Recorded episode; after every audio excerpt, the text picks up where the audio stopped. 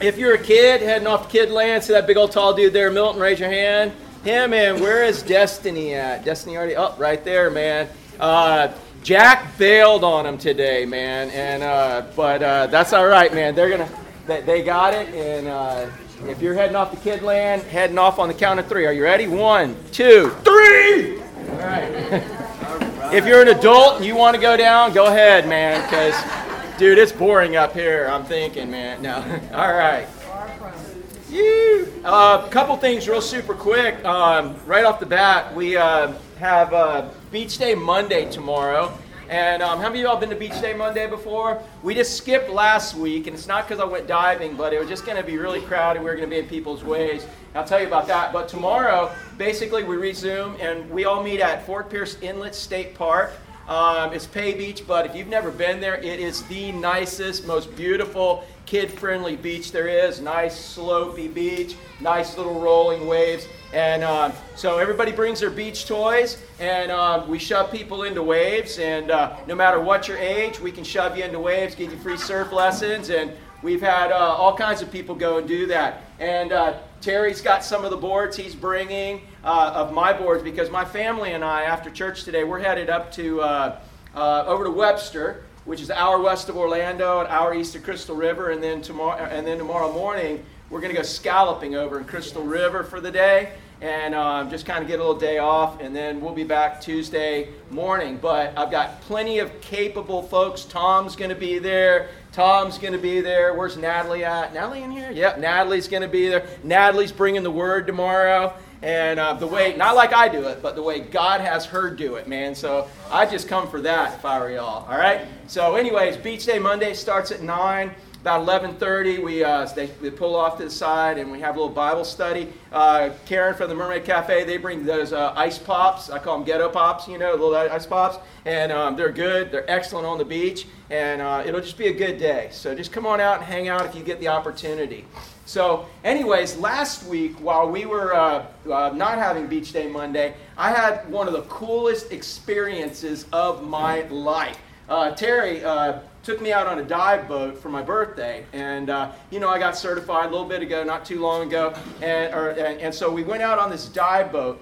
And I've only been on a dive boat, you know, one other time other than this. Um, and, you know, dive blue heron and little shore dives and stuff. But each dive boat, you know, it's kind of a, a whole culture there. And, and it was just kind of cool. We, we get there and, and uh, we get on the boat and the boat goes off and I hear all these guys, you know, they're like, oh, this is this dude from Orlando. He's a master photographer, you know. And yeah, I mean, he comes and he's got like this space shuttle, mini space shuttle he's carrying to be able to paint with light underwater. And the stuff he does is phenomenal, you know. And then there's this guy, you know, these guys, there's a couple of hunter guys, man. Dude, they look like Crocodile Dundee, only underwater, man. They're ready to go. And they're just like, ah, they're foaming at the mouth, ready to spear some grouper. I got my spear going, but I'm just kind of taking it all in.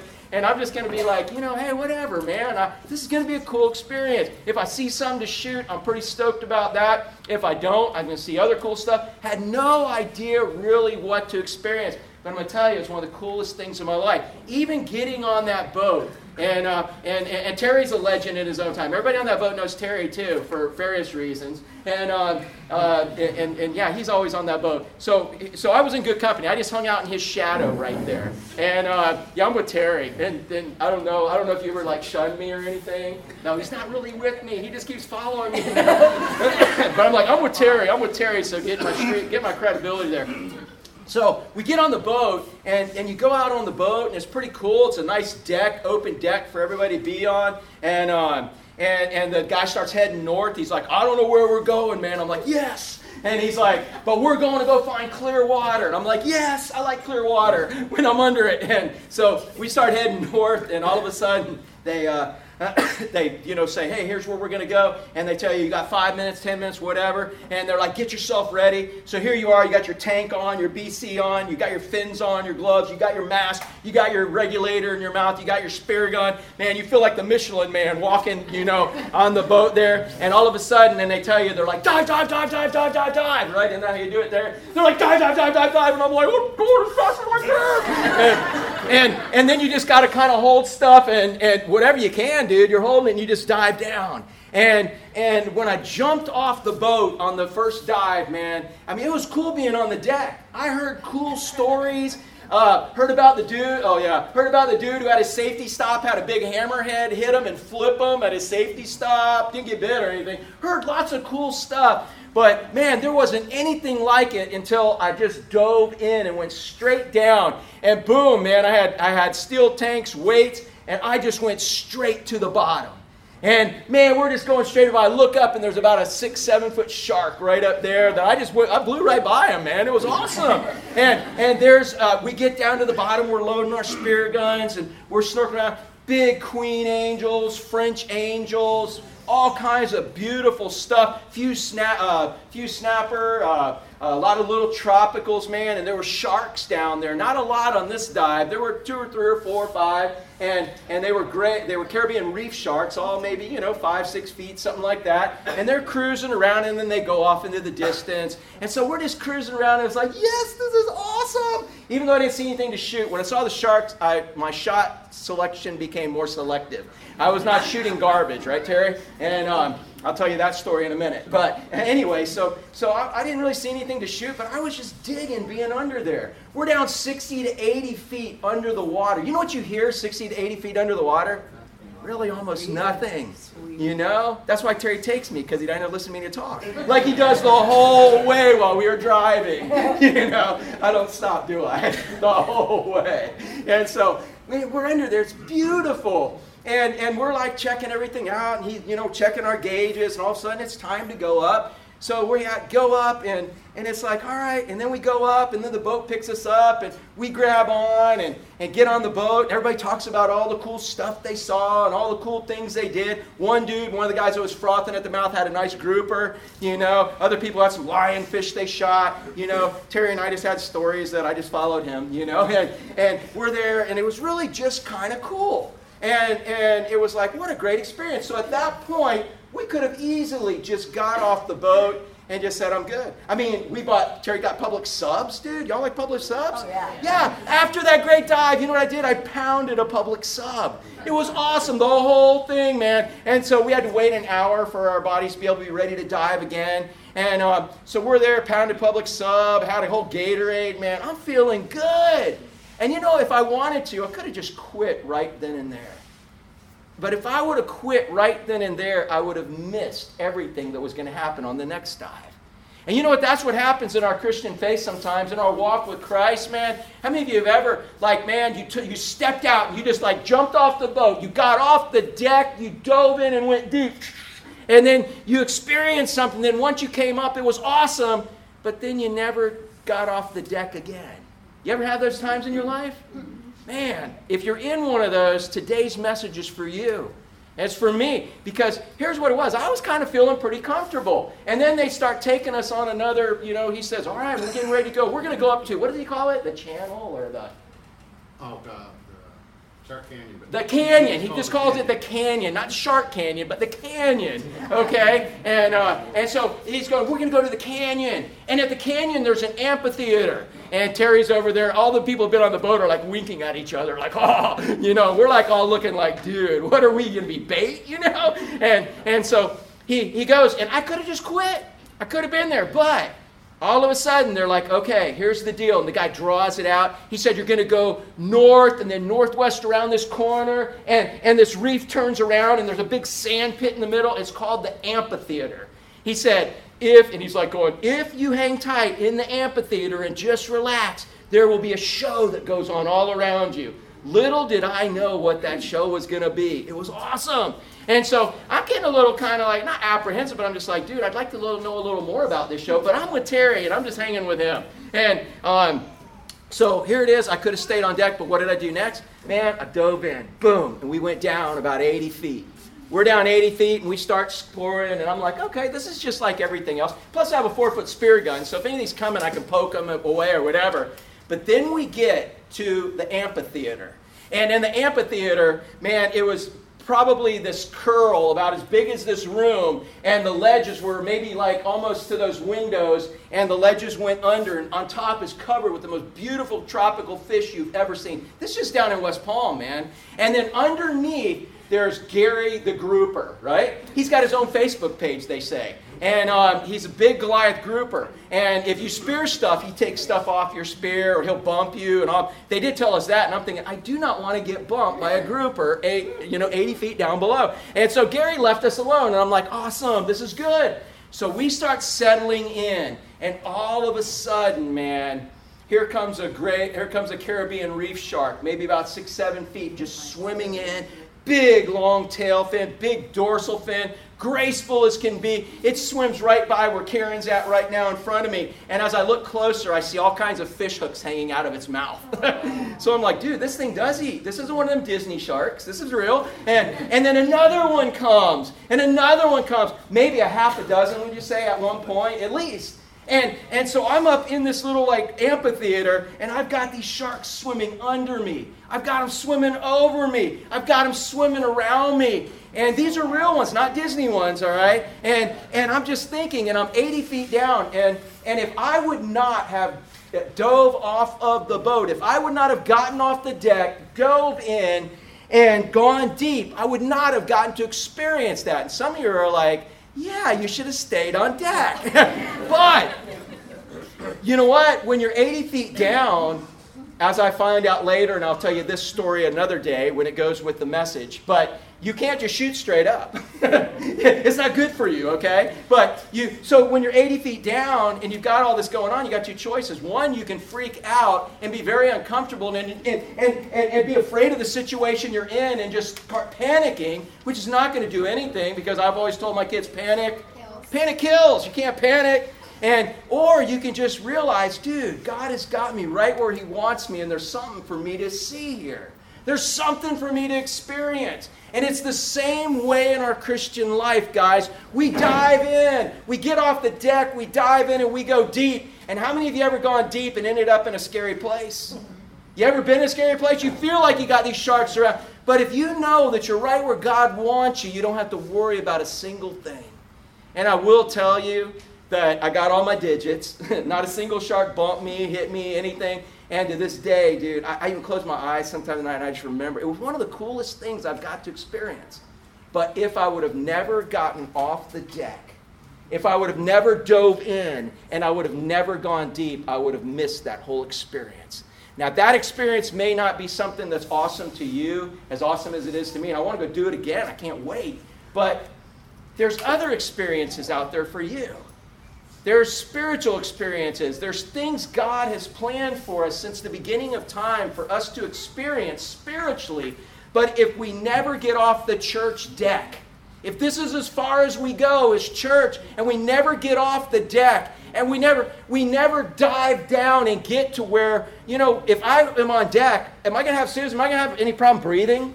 If I'm on deck? No, dude. But once I dive in, what am I dependent upon now, Steve? Dude, the tank and the regulator, all of that equipment that could fail.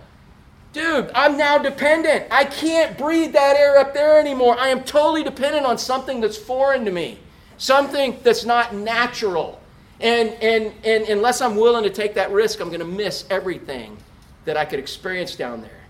And you know what? There's carnal things you can experience, and church people are experiencing them all the time things they want to call supernatural, things they want to call spiritual. Oh, look at this, look at this. But I'm not, I'm telling you, once you dive in where you got nobody to depend on but God, He's your regulator, He's your tank, and you dive in, and He either works for you or He doesn't. You're going to sink or swim. You're either going to live or die, man. When you do that, that's when you get to see the mighty hand of God work. He's given us opportunities every day to get off of the deck I've told you before, man, where we live right here, the new stats going all the way back. This is the most unchurched place in America, right here. There's other terms for it. We live in the greatest mission field in America. And every day we've got opportunities to get off the deck and dive in and go deep and experience supernatural things. How many of you have ever been a part, watched something dead come alive? How many of y'all say, yeah, how many of you ever seen roadkill? Roadkill, right? Robert, you saw, you saw some roadkill, right? Oh, what was it? Just dead stuff on the road. Yeah, dude, like a possum, man. Yeah, yeah. Okay, they're dead possum or raccoon or armadillo or something. And, and would that not be an awesome thing to see that all of a sudden come back to life? Would that not be cool? Yeah, you're saying, no, that's creepy. But, dude, it would be awesome if some dead come to life. That's what he's called us to do. As born again believers, we have the cure to death in the gospel. By us just proclaiming it, he puts the power in it, and he takes dead, spiritually dead people and brings them alive. But how many of y'all would say it's as scary to share the gospel as it is to jump off into shark infested waters? How many of y'all say it's scary? Yes, it's scary. It's scary, but it's like you're never going to experience that miracle. You're never going to experience that greatness of God till you get off the church deck, till you jump, dive in, and just trust God. Dive in and go deep. He's got you handled. That's what he wants us to do. Terry, would you have been disappointed in me if I said, Terry, you know, I think I'm pretty cool on the deck here. I'm, I know that you paid for this tour, you know, this for my birthday, and I'm not, I'm not going in. Would you have been mad at me? I. Yeah. Would you never taken me again? No. He's still, there's some things happen that he, he still needs to get up. No, I'm just, but you're going to take me again, right? One day? Yeah, we'll go get, but, but yeah. Man. God set everything up for us to dive, get off the deck, to dive in and go deep. But how many of us are doing it? When's the last time you dove in? You took the risk. You just said, I don't know what is going to happen, but dude, I'm diving in. I believe God wants me to dive in. I'm diving in and I'm going deep. I'm getting off the deck. When's the last time you did that? I hope it was today. It was with my family. They rode with me. Whenever they get in the car with me, that's what it is now. But, but seriously, man. So today, we're getting ready to start a transition in the book of Acts. We're going to be looking at Acts chapter 13, and we're only going to look at three verses today. Terry was like, Really? Only three? We've been doing 43, but I, I just do what God tells me to do in all of this. So, uh, again, read this with me. Here's our instructions from God today. Help me out. One, get off the deck, dive in, and go deep. All right. You'd be glad I didn't have you like have to stand on your chairs and say, get off the deck, dive in, and go deep. Maybe we can work on that for the ending, okay? You guys think? Wouldn't that be awesome on the video, JJ? All right, so di- get off the deck, dive in, and go deep. And here's where we're at in the book of Acts. Up to this point, everything's been centered around Jerusalem. It's all been centered around Peter. And now they're getting ready to do something different. There's been revival going on in the Gentile wor- world in a place called Antioch. And the whole rest of the book of Acts is now going to be about Paul and his buddies reaching out and spreading the gospel into the rest of the world. And the only way they can reach out into the rest of the world is if the deck is Jerusalem. If they get off the deck, they dive in and they go deep. And man, you're going to see them go deep in some deep situations. And you're going to watch God bail them out. You're going to watch God not bail them out and wonder why. And you're going to, but you're going to see God being faithful, and everything He has them going through is for God's glory and for their good, the same way it is for us. So let's take a look and let's see the very beginning, because you know what I'm going to share with you? There are new techniques, new plans, new programs, new all kinds of stuff, but God's plan has never changed. There's one way for somebody to be born again, and that is them surrendering their life to Jesus Christ, Him coming in, Him saving them, making them from go from spiritually dead to spiritually alive. That's the only way it can happen. And how do they find out about the gospel? What's his plan for Steve? What's his plan? Uh, is God going to send aliens and beam down the gospel in, a, an LED, you know, some kind of screen? What's God's plan? Us. It's us. We get the opportunity to share this. That's what we're supposed to do. His plan's still the same. And so it starts out and it says, Now in the church that was in Antioch, there were certain prophets and teachers Barnabas, Simeon, who was called Niger, Lucius of Cyrene, Manaen, who had been brought up with Herod the Tetrarch, and Saul. Let's pick this apart a bit. It says, Now in the church that was at Antioch, that was planted. And if you remember back in chapter maybe 11, 9, all back in there, that there was some revival. Somebody had been spreading the gospel to these Gentiles in Antioch.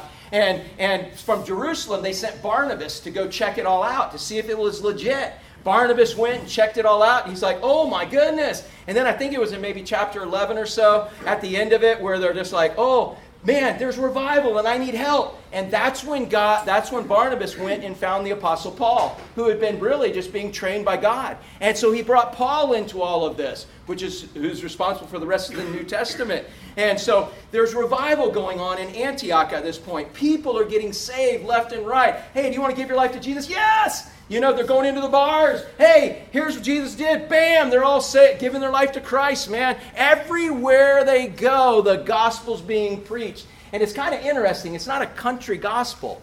It's interesting that most of the New Testament is really urban.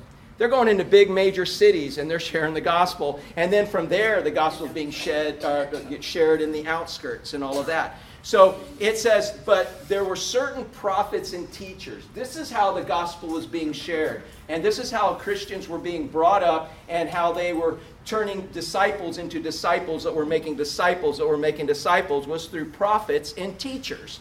And so the word prophet here, uh, when we think of prophets, a lot of times we think of somebody maybe with a crystal ball or they can tell the future, you know, something along those lines. There is some aspect to that from the Old Testament that that is, you know, in the Old Testament we see prophets that God spoke to prophets, prophets spoke to people and said, here's what God's going to do. Now, in the New Testament, even in the book of Acts up to this point, um, bottom line, that's who God used to write Scripture. That's what he would tell them, and then they would share what God shared with them, and they would spread it out. But let me ask you a question Is there any new Scripture today? No. If JJ came and said, Hey, I have a new book of the Bible I want to share with you guys, what will we do? you bet. No, let's go talk. Let's go on the boat. let's go on that boat. no, but no, let's go talk. But here's the deal, man. There's no new revelation. There's revelation on there, there's one in one interpretation. What were you telling me last week? Help me out. One interpretation, many applications. Exactly, one interpretation, many applications. There's no new scripture. And so, this word prophet, although in this situation, what it was talking about is God would give revelation and they would say, boom, here it is. Boom, here it is. Once scripture's completed, we don't need prophets to give us new scripture. And somebody's trying to give you new scripture, run. I promise it's not from God. But this word prophet is more of a forthteller than a foreteller. You know, it's someone who's actually proclaiming something. I would equate this word prophet nowadays with more of what we do in church as a preacher. Somebody preaching the word, somebody proclaiming the spiritual gift of prophecy. When you break that word up, it's kind of talking about somebody who God gives tremendous insight to to say, John, if you keep doing this, this is what's going to happen. You know, Emily, if you marry this guy, this is what your life's going to look like. All right, so I'm a prophet. When you know you go up to college and you run all that by me, right? Okay. When you meet that guy, all right. but seriously, a prophet's like, you know, somebody. There are people that have. Do you know somebody that that is always like, oh, you better look out. Somebody who's, and they're always right about it. Somebody who's always like, hey, if you do this, this is going to happen. And you're like, oh, not me. That won't happen. And then boom, sure enough, there it is. A- again, that's kind of the end. That that's the what it the what am I talk, talking about? That's kind of how it, how it kind of works out of what it is, the definition and all this. But really, the way I look at this word prophet for us right now is somebody who preaches. And preachers, basically someone who's preaching, who's proclaiming, they're proclaiming a message. What's our message we proclaim, Steve? The gospel. The gospel. What's the gospel, bro? That he died for our sins. He died for our sins. He, he's the only way. But but in that, who needs the gospel? What happens if you accept the gospel? You go to heaven. What if you don't accept the gospel? Exactly. There's the, exactly. Here's the cure to death. If you reject the cure, you die eternally and spend eternity in hell. If you accept the cure, you are saved and you are cured forever from death. I mean, in essence, that's it. So let me ask you a question. When's the last time you spoke forth that message? That's how the gospel was spread. They preached the message that, look, I mean, you go back and look at Peter's messages, you'll hear Paul's messages. Every message recorded in there in this New Testament, they're preaching the gospel. This is the, the main things that keep the main thing the main thing, and the main thing is Jesus. But today we don't want to step on people's toes. We don't want to hurt people's feelings. And I don't either. I don't either. I don't like it until I realize that that person who God has put in my path, if they died without Christ, they would spend eternity in hell. Think about that.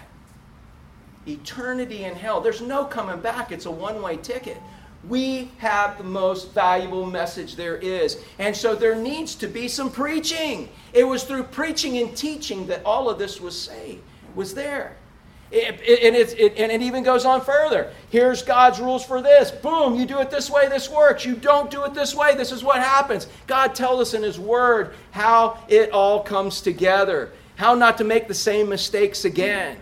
You know? And so there's got to be preaching.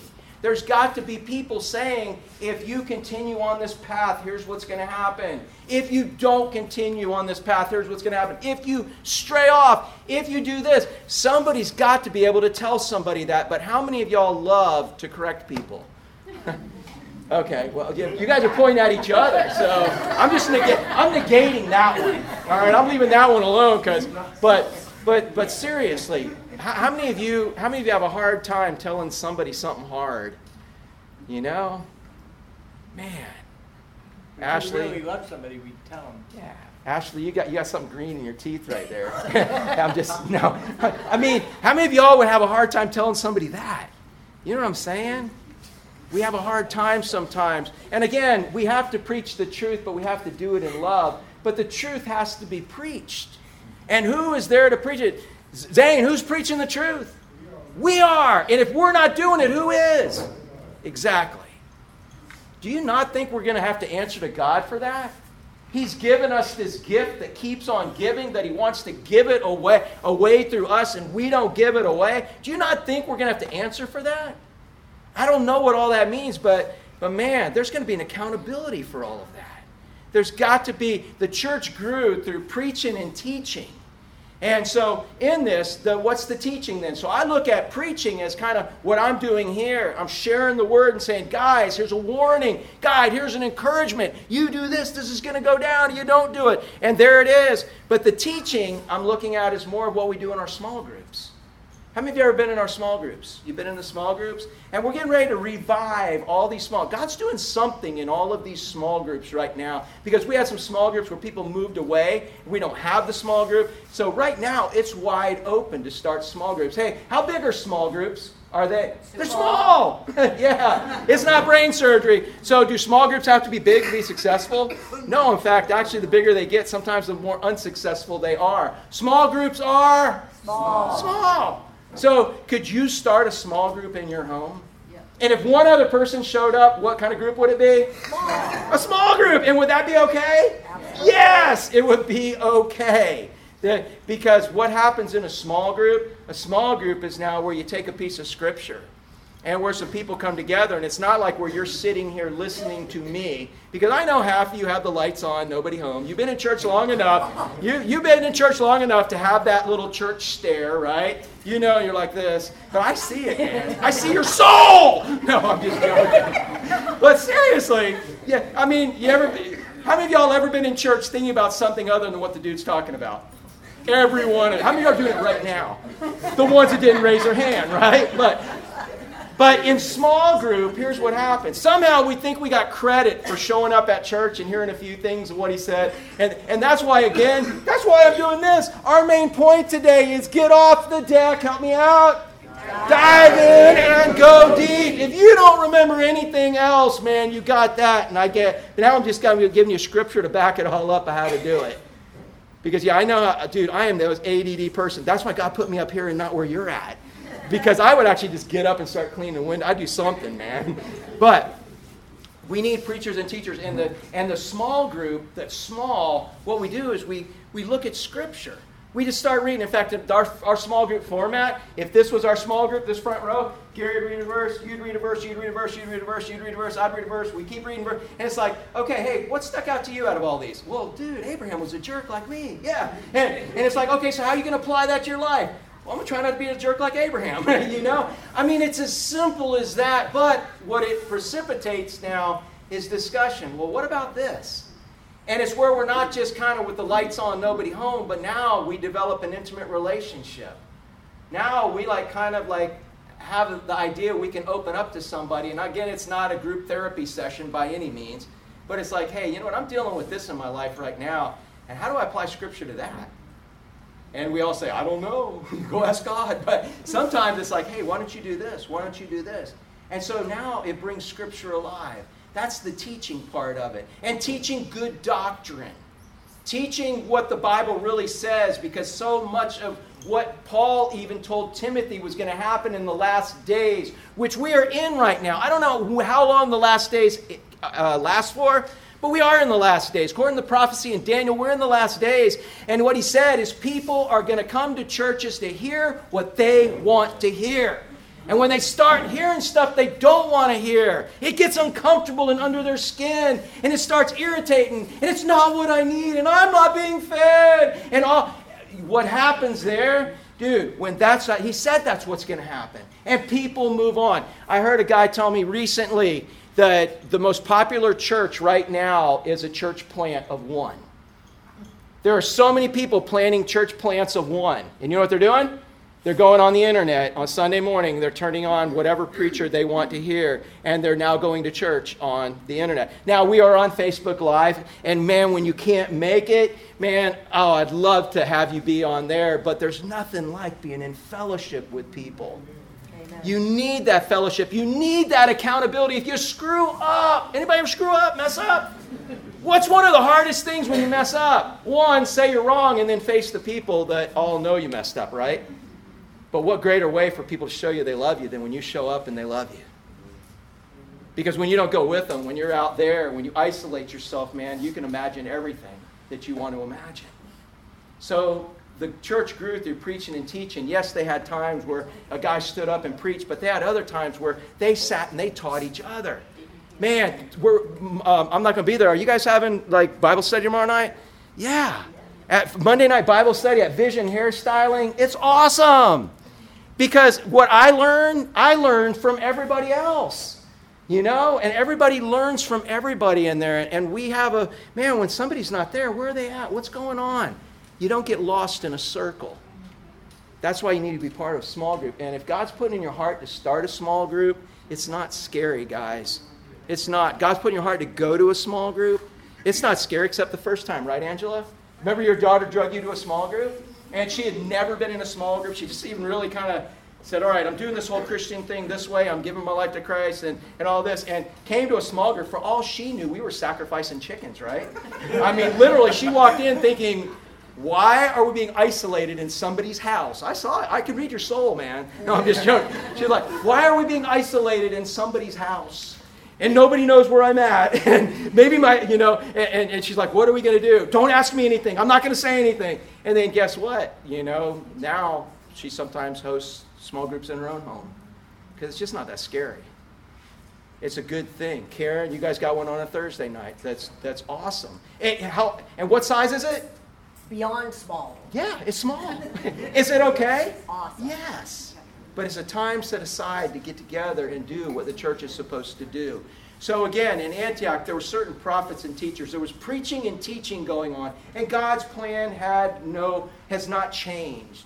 They're still preaching and they're still teaching. And that's what then encourages us, gives us the power, the strength, the admonition to go out and spread the gospel. If you're not under preaching and teaching, then you're going to be preoccupied and distracted by so many other things in this world.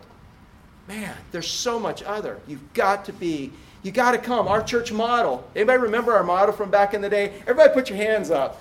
Big group, little group, go. we used to do that here, right? Remember that? Big group, little group, go. That's our church model. This is big group, however big or small it is. But then we have small groups, and then we go. Big group is our corporate worship. That's the preaching. This is the teaching. This is the mission where we go on a daily basis as well as a church. Tomorrow, Beach Day Monday, that's a go, that's a go thing.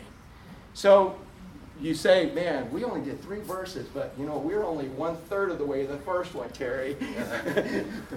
Don't judge it by how many verses, no. But in this, he says, in Antioch, there were certain prophets and teachers. God's plan hadn't changed. But look at these guys. This is pretty cool. Barnabas.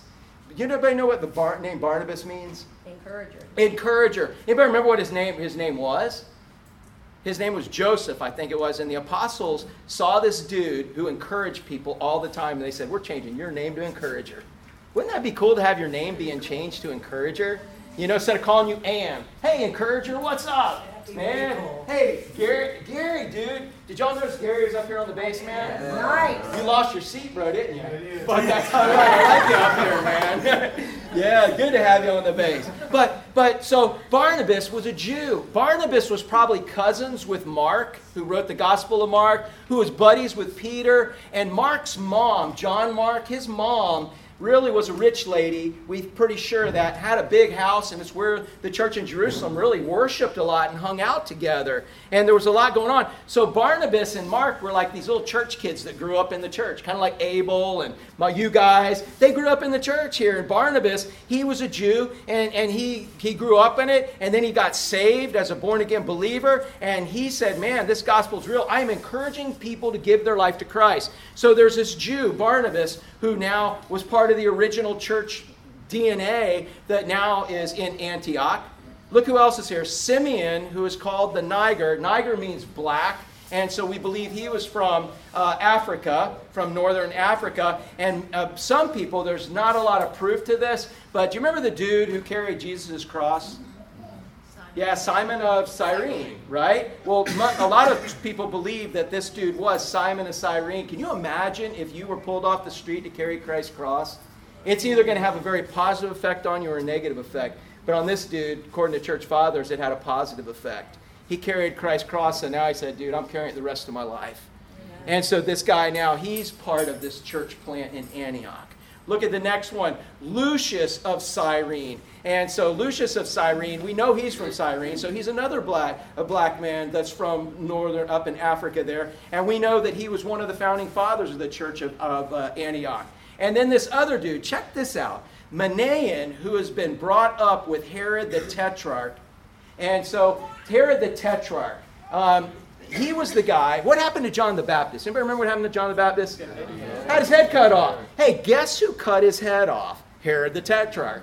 Okay, because he was living an immoral life. And, and, and, and so he cut his head off. Who did Jesus face in one of his trials? Herod the Tetrarch. This dude, Manaen, either the, when it talks about him being brought up in that Greek word, it's talking about almost, eh, he could either have been a very close friend or he could have been an adopted stepbrother of some sort. But this dude grew up with Herod the Tetrarch. One of them killed John the Baptist and put Jesus on the cross. The other one now has now given his life and dedicated his entire life to worshiping him and sharing this glorious gospel. That's who this Manaen dude is. He grew up with Herod and went totally different paths. I want you to see the diversity in this church in Antioch. Hey, you know what's cool about Driftwood? It's not homogenous. I can't tell you how many times people come into Driftwood and they look and they're like, dude, how come these people are with these people and with these people? It's not, you guys aren't all the same. You're all just different. That's weird. But the thing that binds us together is the gospel, the word of God, the love of Christ in that. And, and I'm proud of that. But look at the, yeah, this guy Manaen. He, he, he grew up with Herod. And then look at the last guy, Saul. He's the guy that persecuted the Christians, responsible for stoning Stephen, but got saved. He came now on to help Barnabas in, in reaching the people in Antioch and just dealing with this revival going on, and he's going to pretty much take things over. So let's take a look at what happens next in all this. Let's take a look at what happens next in this. Oh, maybe I turned this off. Okay. It says, and they ministered to what? To the Lord. Hey, I thought ministry, like I'm a pastor and I minister, and I get you guys to help me. And, and I thought that ministry was I minister to the congregation. I minister to the sheep. I minister to the, to the flock that's here. I minister to you. What, who did they minister to? The Lord. The Lord. And that's where it started. And you know what? Sometimes we get things upside down. And if what we do is we minister to the congregation as opposed to ministering to the Lord, we miss what the Lord has for us to do. And I can't tell you a, a more prevalent description of the whole church growth movement I grew up in in the last 20 years. What happened was the church, for a lot of reasons, stopped listening to God. And started basically just trying to grow and populate a church ministering to people and got away from doing what God wanted it to do. And I was just as guilty. I've looked back in my ministry when I was at a 9,000 member church in Orlando. I look back at my staff meetings, all the different things, and I, and, I, and I cringe to think of how many decisions we made as pastors that had nothing to do with what God told us to do, but everything in the world to do with how do we not lose these people to these people? How do we keep this program going, even though we don't even want to do it because, but they're going to switch churches and there's not going to be as much money in the offering. And if I'm blowing your whole idea of church world, I'm sorry, but there's a lot of that going on, and, and, and we're missing what Scripture says because look at this. They ministered to who? And that's what you got to do. As believers, it hadn't changed. We minister to the Lord. If you love the Lord your God with all your heart, with all your soul, and all your mind, He causes you to Love others. It's got to be that. You've got to be doing what God wants you to do, and then He will tell you what to do with others. And, and that's the way it works. You love Him with everything, He's going to cause you to love others. It goes from Him to others, to people. And then you get the residual, the benefit from all of that. But if you turn it around and you're ministering to people, it's not likely you're going to be doing what the Lord wants you to do. And you're not going to have the guts to do what the Lord wants you to do. So they ministered to the Lord, and look at this next part. They what? They fasted. What does fasting mean? Hey Judy, what's fasting? They, they give up something they really like to do. Okay, give up. They're giving up something physical to attain something spiritual. What would cause somebody to do that? Have you ever had a desire to know something? You had a desire for God to do something so much that you even just lost your appetite? Have you ever had such a desire for God that, that you would be willing to give up something physical to get something spiritual back from Him? That's what fasting is. And is there a command? Are we commanded in the Bible to fast? No. No, there's no commandment to fast. But Jesus just expected his people to do it.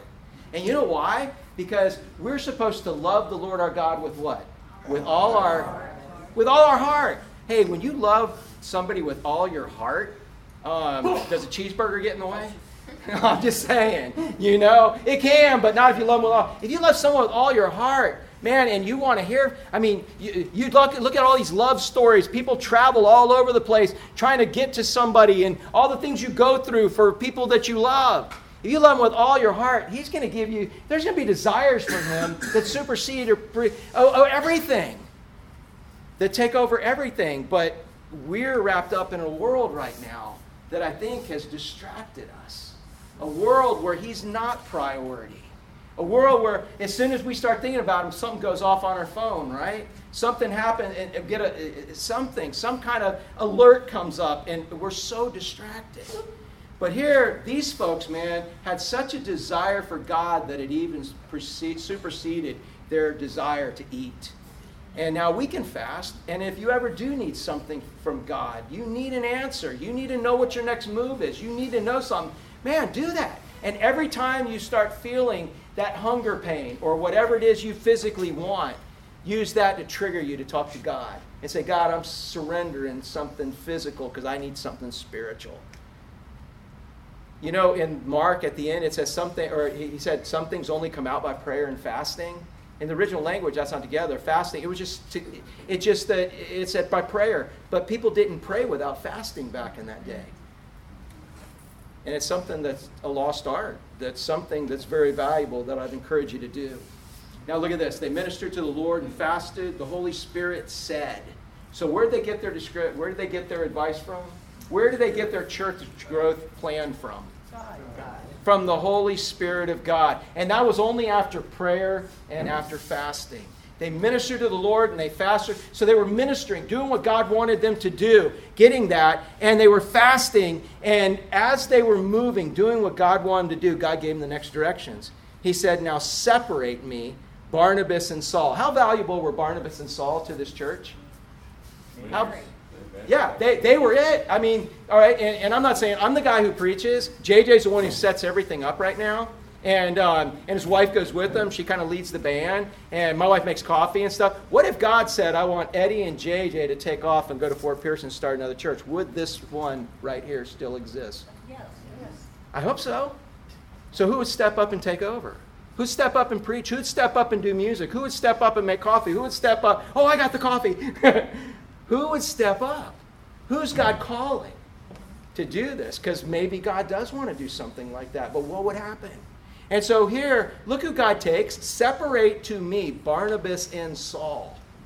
Dude, those were the two big players in that Antioch church. Now that you got things going, take them out, and I'm sending them somewhere else, and you get rolling. Do you know that is the plan for Driftwood when God originally gave us the vision for Driftwood? That we were never going to be a big church. And, and when we, uh, that's what the people here asked us. They said, What's going to happen when you outgrow this building? And we were like, Well, they said, You will outgrow it. What's going to happen when you outgrow it? Are you going to leave us like the other churches? And we said, No, we'll, we'll stay here. Because our plan from the very beginning was to stay small and as it grew, that God would then send, and we'd make little sand dunes all up and down the east coast of Florida. We are three years into Driftwood, and I don't have a time frame. I don't have to know the time frame, and it's not time yet. But I do know that's what's going to happen. That at some point, that's what God wants to do, and that is the New Testament plan that He's given us. So He said, the Holy Spirit said, separate Barnabas and Saul. What if the people were picking? Would they have picked Saul, Paul and Barnabas? They liked Barnabas being an encourager. They liked Saul's preaching. They liked all that. Would they have the, no, let's pick somebody who nobody knows and send them out?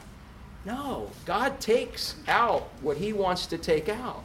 And so he said, Separate to me Barnabas and Saul for the work which I have called them. Hey, what does it mean to be separate from something? Al, what's it mean to be separate from something? Okay, special or or yeah, you, you're you're separated from something. I wonder if in our life there's things we need to separate ourselves from so that we could do the work that God wants us to do. I wonder if there's stuff getting in the way of us doing what God is calling us to do in that. Dude, I'm going to be in big trouble if we don't get that back. Okay, there it is. All right. so he said, Separate to me Barnabas and Saul for the work which I've called them. What's God called you to do? I'll never forget this. Uh, Jim Gallagher, when I first was, he's a pastor at Calvary Chapel, Vero Beach.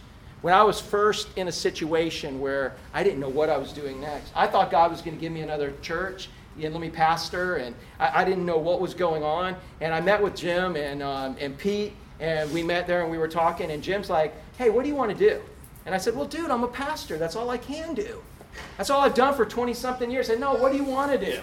And I said, I want to be a pastor. He said, I, I said, that's how I make a living. I, I, I, love people. I preach his word. And I said, and God has taken care of me through that. What do you not get, Jim? You know, because he kept saying, what do you really want to do? And I'm like, dude, I really want to be a pastor. I have been. I think I've done okay. I still want to be one. I'm not that bad at it. I don't think. And, and, I'm, and, and, and he's like, no, no, no, no, no. He said, listen, he said, Okay, let me ask you a question. And I, I had gotten some severance because God had separated me from a church that I didn't, I, I didn't fit in anymore. And I knew I wasn't supposed to be there, but He hadn't opened another door. And the reason He didn't open the door is because we were supposed to start this. But at the time, I didn't know any of this. And I'm asking Jim, he said, Let me ask you a question. He said, What if your severance never went away? What would you do? He said, What if you didn't have to worry about money? What if your severance never went away? What if you were going to continue having insurance, a paycheck, everything, but no responsibilities, and you could pick whatever it is? What would you do? And I said, That's easy. I'd go out to the beach. I'd go where people surf. I'd go where they're paddling. I would go find people out at the beach and I'd share the gospel with them like I do now. He said, Well, that's what you got to do. And I'm like, Well, how am I going to pay the bills? He's going, You're going to trust God. But I have been trusting God. And God's like, No, you're going to trust Him in a whole new way. God was speaking to my heart saying, You're going to trust me in a whole new way like you've never trusted me. I said, Have you talked to my wife about this? I wasn't talking to her about it. he had to. But in that, that's when he said, when you can separate how you make a living from what God's called you to do, you'll get to do what God's called you to do. Think about that. When you can separate how you make a living from what God's called you to do, you'll get to do what God called you to do. And I started thinking back of all the staff meetings I had been in where we made decisions not based on what God wanted us to do, but what was going to be financially best for the church. And was not financially prudent, and so on. And it just started bringing conviction after conviction. And I'm just like, oh my goodness, God, you're asking me to get off the deck of having a salary, getting off the deck of having insurance, and just having what everybody else has to take care of my family. You're asking me really to dive in and totally trust you and nothing else. Because at that point, he was reminding me that I had been trusting him, but I'd also been trusting that church bank account. I had been trusting my bank account. And he let me kind of deplete that whole bank account thing. right, honey? he had let us deplete it all, where now it was just like, guys, you're diving in. You're either going to stay on deck and you're going to be there miserable because you're not doing what God wants you to do, or you are going to dive in and you're going deep. And I'm going to tell you, it's one of the hardest things ever to do, but I wouldn't trade it for anything three years later I'd have never got to meet you guys. I look at you guys, I look at, I remember when God, I remember when God brought you in our parking lot. I remember I saw you, first saw you guys, man, at dinner at, at Susie and Milton's house. I remember each of you guys. Savannah, you remember a year and a half ago or so, you came in and we were downstairs and packed, and we were like sardines, and then I never saw you again. I saw you two weeks ago, like, oh! I remember. I remember meeting with you guys. I remember, man, every one of you guys. I remember meeting you last week talking. I remember you guys. And I would not have gotten to know you and love you and be able to be your pastor if God had not given me what it took to just jump in, dive in, and go deep, man. You guys, dude, first time you guys ever come, like, oh, dude, a family's here. I remember when we would go visit places up in the panhandle, and our family would walk into a little church, and all of a sudden everybody, hey, you want to ring the bell? You, wanna, you, know, you remember that? Hey, there's a family. Let's talk. You know, that's what I felt like. Oh, if they would just come back? you know. You guys may not know how special each one of you are, and I'm sorry for leaving any of you guys out, but what I'm saying is, man, I love you guys. And God gave me that ability. God brought you guys here. And if you never come back, well, you're supposed to be somewhere else.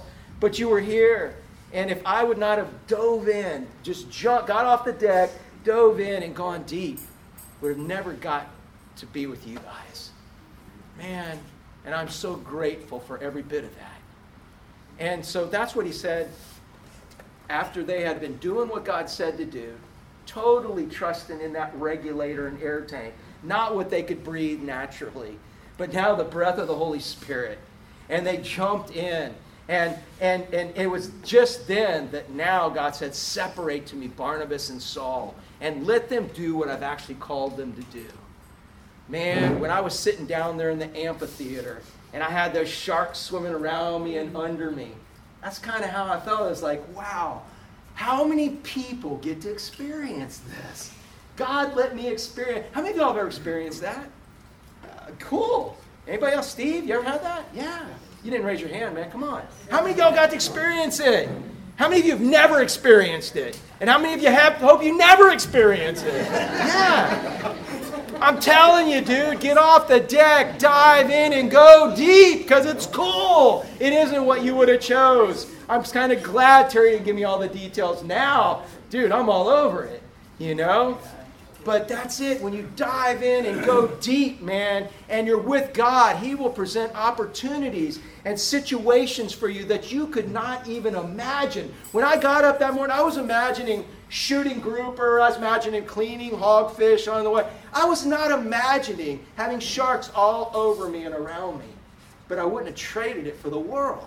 And it's the same way whenever I get off the deck and I dive in and go deep with God.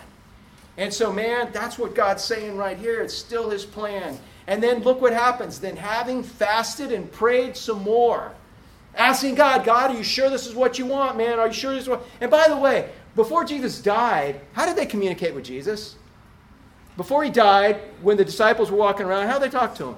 Yeah, face to face, right? And, and the whole night before, you know, Jesus died and all this, he's trying to tell them all that stuff in John, the end of John, that, hey, I'm going to send another comforter. There's going to be somebody for you to talk to. I'm not going to leave you alone. You're going to have a Holy Spirit live inside you that is just like me. And I want you to talk to him. It's going to be just like talking to me. And so if Jesus was alive and, and somebody said, send Barnabas and Paul away, they would like, hey, Jesus, are you sure that's what we want to do? But now, how do we talk to Jesus now? we pray. And so that's what they're just doing what they were taught. They, they fasted and they prayed. And I think this fasting thing isn't so much of a sacrifice as it is that I'm so into wanting to know what God wants that food's the last thing on my mind. Now I know at 11 o'clock that's hard for you guys to think about right now. Anybody here thinking about the line at where you're going to eat, dude? If you just hurry up, three minutes, we will be out of here and we will beat the Methodist. you know? I, I'm just, I'm just saying, man. Because when the Methodists take over Taco Bar, man, it's all they eat all the good stuff. No, but I just really think that that's why fasting and prayer went together. Well, because they were so consumed with praying. It's like in heaven. Dude, are we going to be worried about food in heaven? I think God's going to have to make us eat if we have to eat. I think, or we're going to have to eat with Him. I think we're going to be so blown away by Him, just like, oh, God, you're so awesome. He's like, yeah, I want you to, grab not that you have to, but here, try this. I mean, I'm just saying, when you're so enamored, so into something, you neglect other things. And that's, I want, I think that's really the description of their prayer life. That's why James is called Old Camel Knees, man. When's the last time you've been so into prayer that you have just lost everything else for hours? We don't even have those attention spans anymore, and it's to our loss. Because look what happens through that. Prayer is where the power comes. That's where the power comes from. So, having fasted and prayed, they laid hands on him and they sent him away. And now that wasn't like transferring some power, you know. It was basically they laid hands and they said, you know what? You represent us. Go represent us in Christ throughout the community. Go! We all testify and believe God is sending you guys out. Go. And so that's the deal on this. So here's what I'm saying to you again. Help me out. The first thing is get off the. Dive in and go deep. If you will get off the deck, I know every one of you who's following him, there's some way, there's something. What's scary for you, Angela, maybe isn't scary for Tom. And what's scary for Tom isn't scary for you. I don't know. But every one of us has something where I think God is telling us to get off the deck. There's something I want you to step out and do. How many of y'all got something like that? You just maybe you don't even know what it is yet.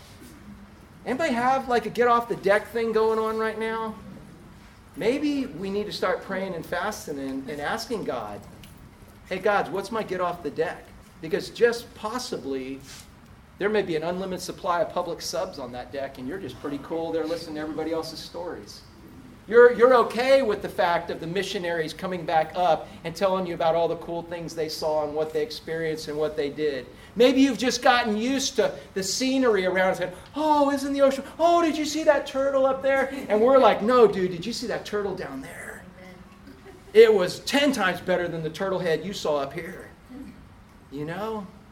Maybe you just got comfortable on the deck and you think that's all it is. Well, hey, I'm on the deck. Look at those people on the dock. At least I'm on the deck. Well, yes, you are. But that's not where God wants you to stay. So I'm just wondering, where, what is your get off the deck thing right now? And if you don't have one, ask Him for it. Say, God, where, where do you want me to get off the deck? And you know what? He'll probably say something to you, Emily. Like, well, I don't want you to be a veterinarian. I want you to go work with underprivileged children in third world countries. And now you got a choice. Mm-hmm. But my whole life I was going to be this. But then as you surrender to Him, do you even want to be a vet anymore? No. you don't even want to be a vet. You want to be a missionary. Yeah. As you surrender, dude, man, He starts changing things. And so, how many of y'all have a, have a deck moment right now? And now you're at the point where now you got to dive in?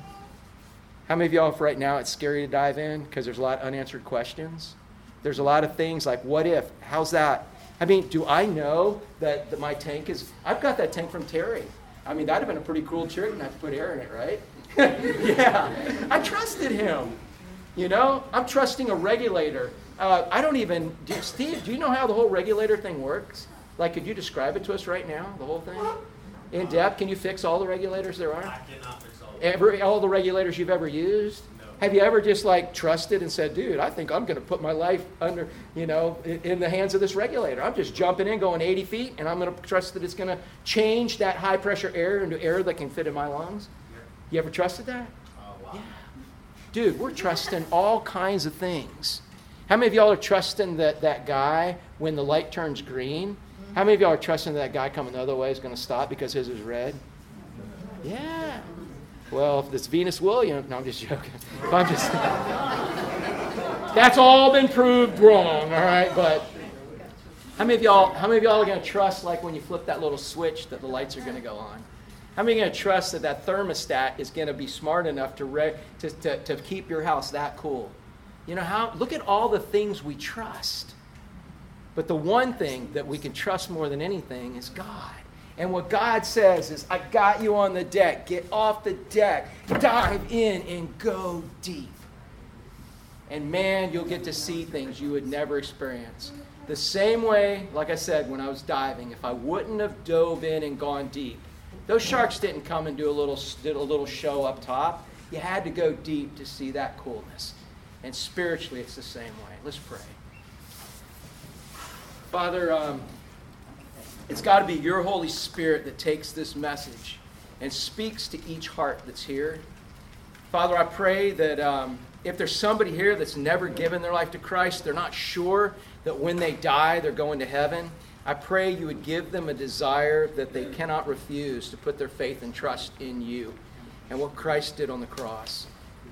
Uh, Father, I think back at the story in Numbers where they were getting bit by snakes and, and crying out to Moses, asking him for a cure. And Moses came to you, and you said, Make a statue of a snake and put it on a pole. And anybody that looks at that snake on a pole and believes that they'll be healed will be healed. Uh, that seemed pretty ridiculous for people without faith, but you gave enough people the desire and ability to believe in that, that they were healed. And the same way, Jesus was lifted up on a cross. And if we can believe that what he did on the cross pays for our sins, we can be healed from death. I pray if someone needs that healing today, that they would get it. Father, I pray for those of us that know we're believers. We know we're your children. We know that the moment we die, we're going to heaven. And, we're not afraid of that, Father. I pray that we would get off the deck. If we don't think there's a reason to get off the deck, I pray that the moment we walk out of here, you would start showing us millions of reasons to get off the deck. And Father, as we get off the deck and have to trust you, um, Father, all the way down to the bottom as we dive off and go deep, just continue to give us confidence. Put that confidence in us continually to just be able to trust you, to just be able to keep our eyes focused on you, knowing that you've got it all taken care of. So, Father, for whatever it means to anyone here, I pray we get off the deck, dive in, and go deep. And I thank you for giving this word to me and giving me the ability to share it with others. But it's your Holy Spirit that's got to apply it. And I can't wait to see what you're going to do because we've all heard it. And I pray for these things in Jesus' name.